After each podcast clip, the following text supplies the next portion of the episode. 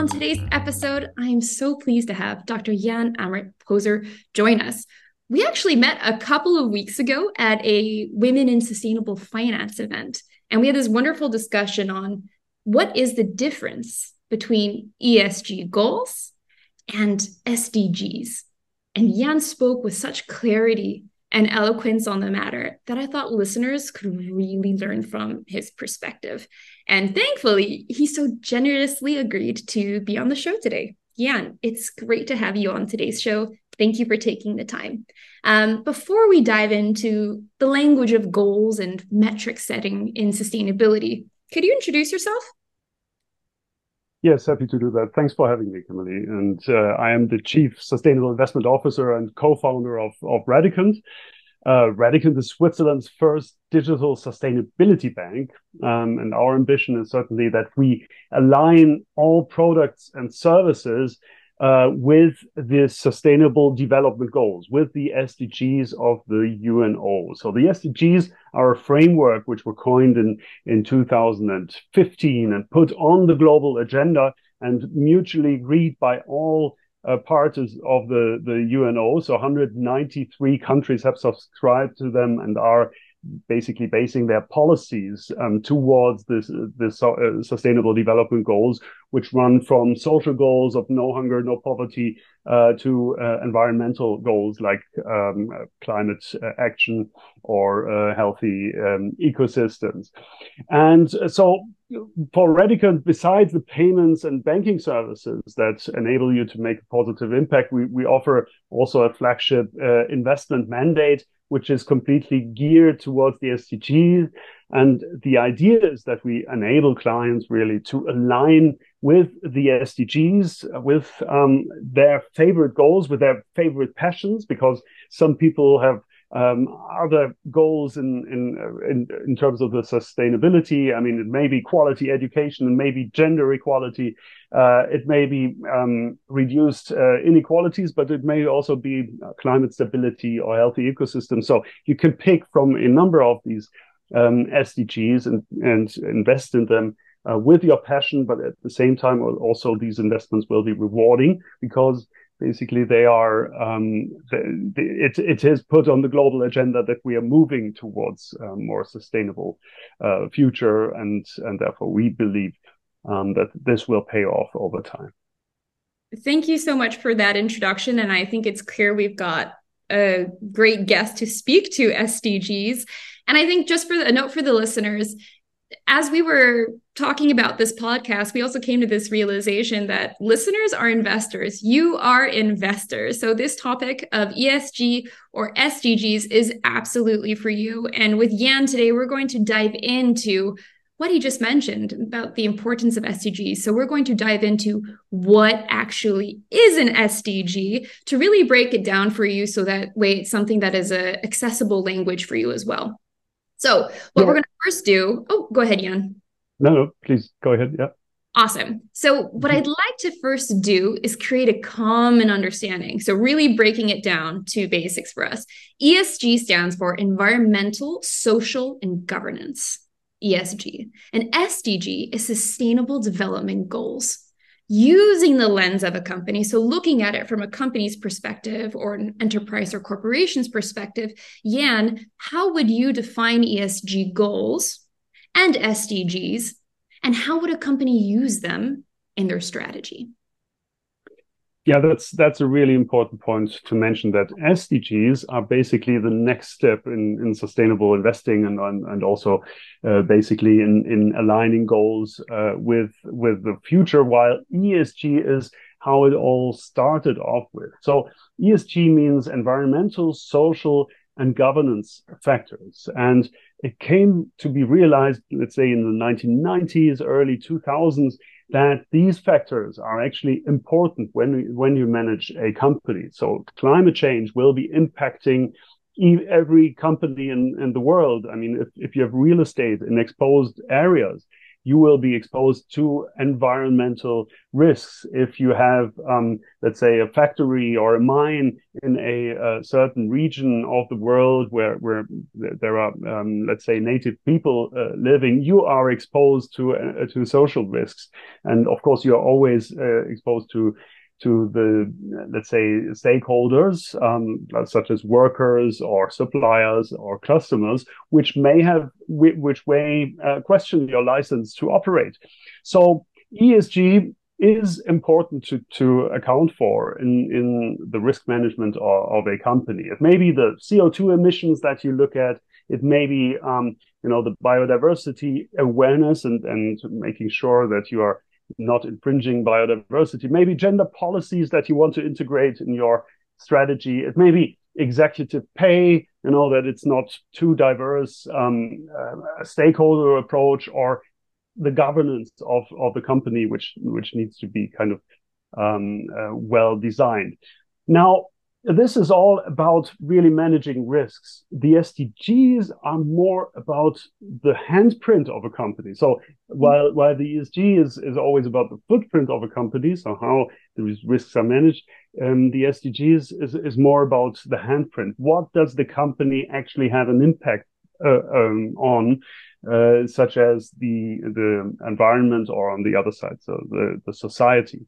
So um, the handprint is usually the products and services. You need to make sure that the products and services of the company actually help achieve the SDGs and uh, not infringe them. So I, give you one example, which is um, maybe a tobacco company like British American Tobacco, right? They they are um, they they are creating maybe a very good climate policy, a gender inclusion policy, um, you know, have have mechanisms to talk to stakeholders. But in the end, what they produce is cigarettes, which you know, on the one hand side, kill people in, in, in the end and and uh, infringe SDG three, which is health and and well being.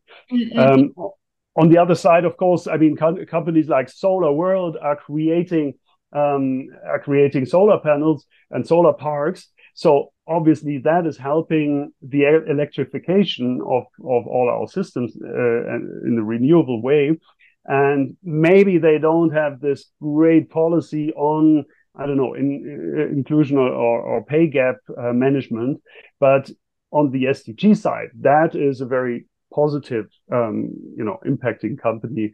While on the SDG side, on, on British American Tobacco, you would say that's a negative company, even though it has very good ESG credentials. So this is mm. where you see the differences lie. Or to, let's take Shell uh, as a company uh, which is producing um, uh, fossil fuels, basically.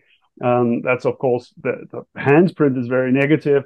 It may have all the policies in place for sustainability for ESG, but on the other side, um, the, what, what it produces is just um, hurting uh, the planet in the end. And Tesla mm-hmm. is another example where you would say, well, they are creating a great product.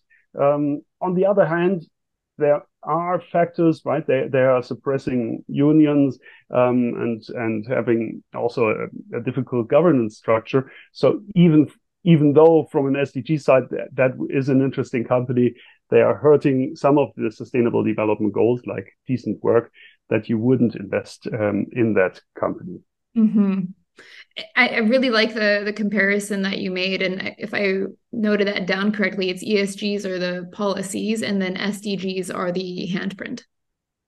Exactly, that's the that's the difference. the The ideas of ESG again is is really to to reduce the risk for the company, right? So reduce risk of litigation, um, the effects of climate change, uh, consumer mm. boycotts. You you reduce that, right? But you don't really think about what it does to the world Mm-hmm. Um, and and that is what where the SDGs get in, right? You you yes. talk about double materiality, so not only how it impacts the company, but also how it impacts the world. Because if we destroy the bases that we consume, um, uh, then then then basically we cannot we cannot have any yields going forward and and uh, any life going forward, right?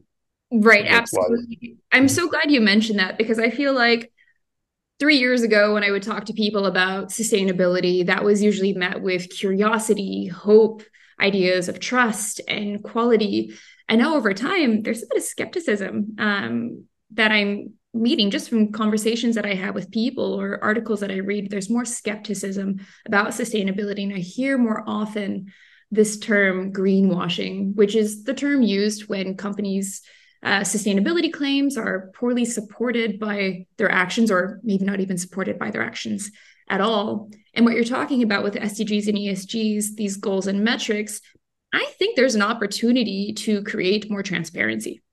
Um, so to bridge that sort of gap of what's being said and the skepticism being met by people or investors, both, right? People are investors.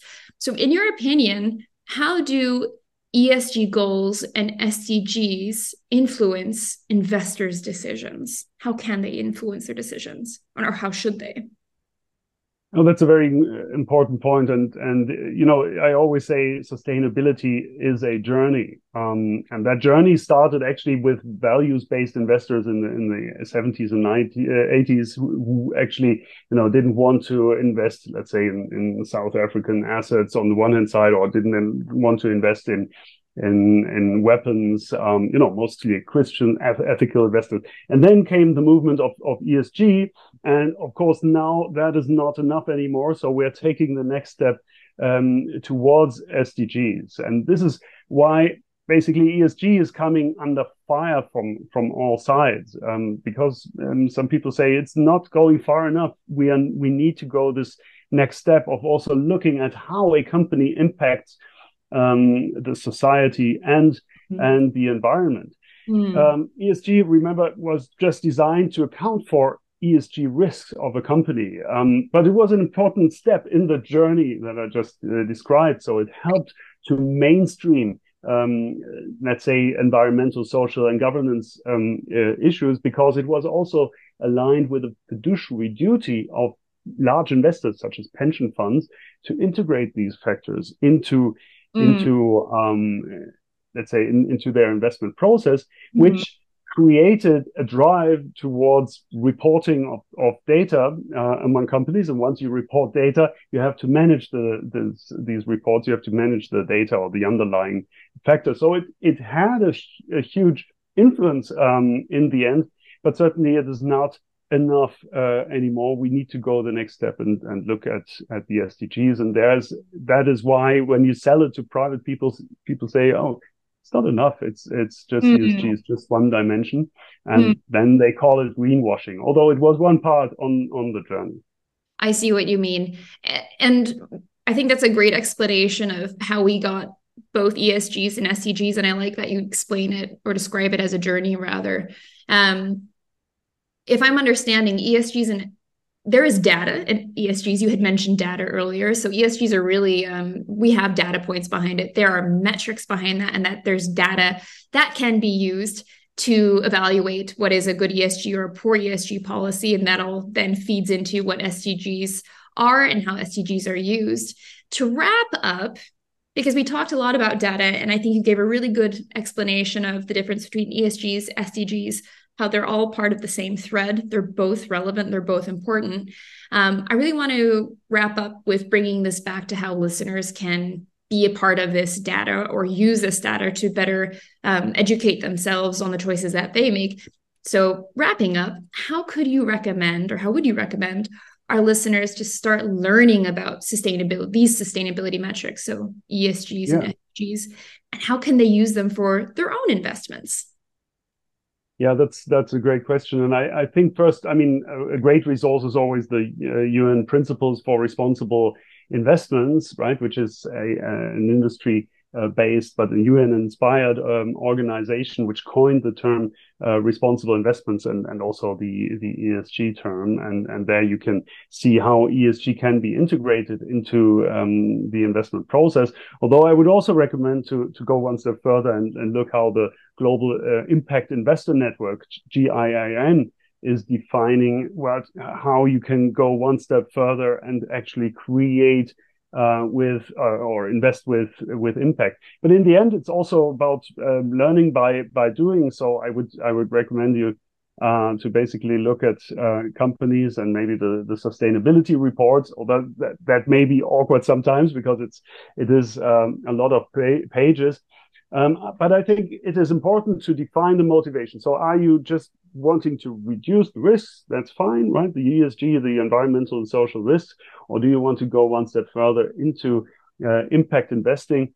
And then, secondly, as I said before, transparency is the main um, issue that often when you invest in funds, you can um, you know, you, you get the Green Planet Fund or something like that, but then you don't see why the companies are in there and what, what they are. So at Radicant, for example, we are helping on, on that path to have, right, every holding that, that you have in the app and get the explanation, uh, as you see in my background, how the company scores towards the SDG, what kind of SDGs the company helps to achieve and and basically also uh, the metrics uh, in there. And this is why we created Radicant because there was this this gap um, that we had in, in the transparency. And for those who are listening and not watching, Jan's got this incredible background where he's actually got both things he's mentioned. So he mentioned the UN SDGs. So they are the ones who created the 17 goals um, that corporations and countries can incorporate to make a better planet for the future. And then also on the other side of Jan, he's got an image of a, scorecard, if you will. It's got a it's got a dial of red to green, and it gives a number. And that's what he was talking about the different holdings. And I think Redic- Radicant's doing an amazing job of making this data digestible and accessible for you listeners who are also investors because what we were talking about for the past 15 minutes i mean the data the transparency that's what we're asking more of and i think companies like Radicant they're trying to make this more accessible for people who want to get started um, and i think that's definitely what we need more of and i'm Jan, I'm so grateful that you spoke about Radicant. You spoke about your perspective on ESGs